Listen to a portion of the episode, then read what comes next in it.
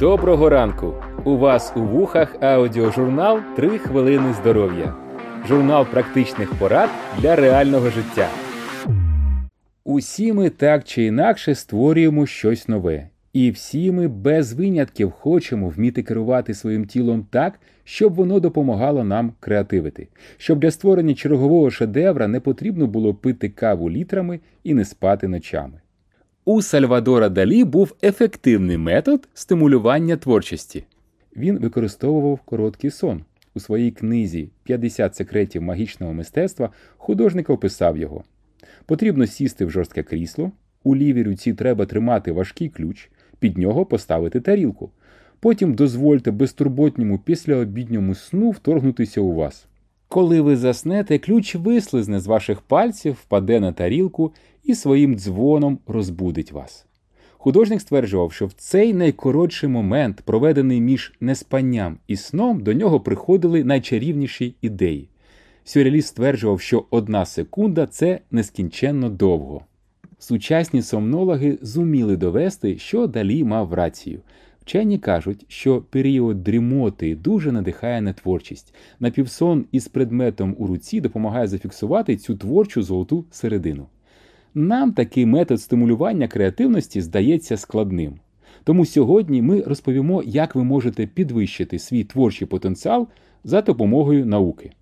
Найголовніший ворог креативності це невміння зосереджуватися. Одна розумна людина сказала, що кожен, хто може зосередитися на будь-якій проблемі більше ніж на кілька годин на день, може стати Нобелівським лауреатом або в гіршому разі мільйонером. Тому головний шлях підвищення креативності це вміння фокусуватися і зосереджуватися. Для того, щоб освоїти цю непросту навичку, нам потрібно знати, що в нашому тілі відповідає за фокусування нашої уваги. Відповідь проста: це три гормони. Адреналін. Він відповідає за збільшення енергії та підвищення пильності. Далі йде ацетилхолін, це медіатор центральної нервової системи, відіграє найважливішу роль у таких процесах, як пам'ять і навчання. І третій гормон це наш улюблений дофамін, який у нашому випадку відповідає за мотивацію. А зараз ми вас здивуємо, тому що розповімо вам гранично простий спосіб, як підвищити ваше фокусування швидко, просто і майже до максимального значення.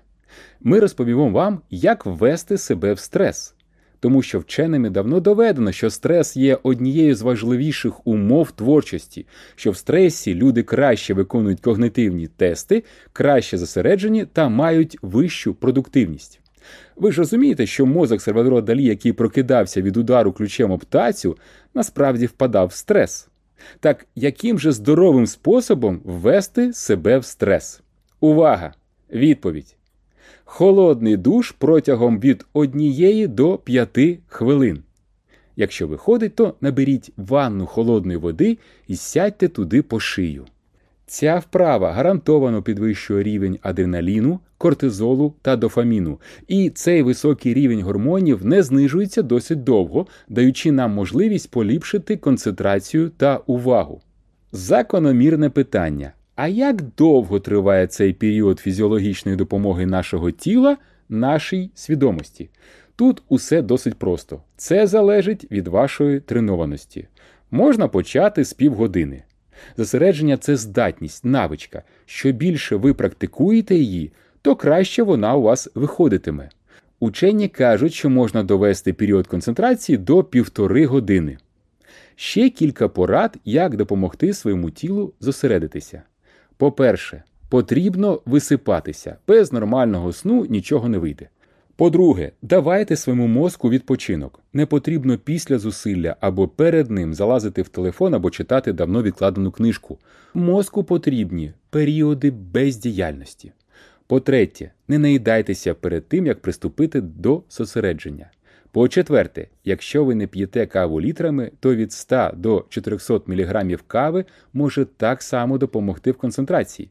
Це від 3 до 5 чашок еспресо. У кожного, звичайно, своя доза, але ми рекомендуємо випити не більше двох чашок еспресо за один раз. Нагадаємо, що еспресо це близько 10 грамів кави на 30 мл води. Ще спробуйте знайти в YouTube так звані 40 МГц бінауральні ритми. Найкраще шукайте це поєднання англійською мовою. Спробуйте слухати ці звуки або до, або в процесі зосередження. І останнє. Довгострокове поліпшення здатності до концентрації дає медитація. Якщо вам критично важливо просунутися в концентрації, а відтак у креативності, починайте вчитися медитації. На завершення ми нагадаємо, що потрібно вимкнути телефон, прибрати з поля зору всі відволікаючі штуки і очистити стіл. Але ви доросла людина і явно про все це точно знаєте.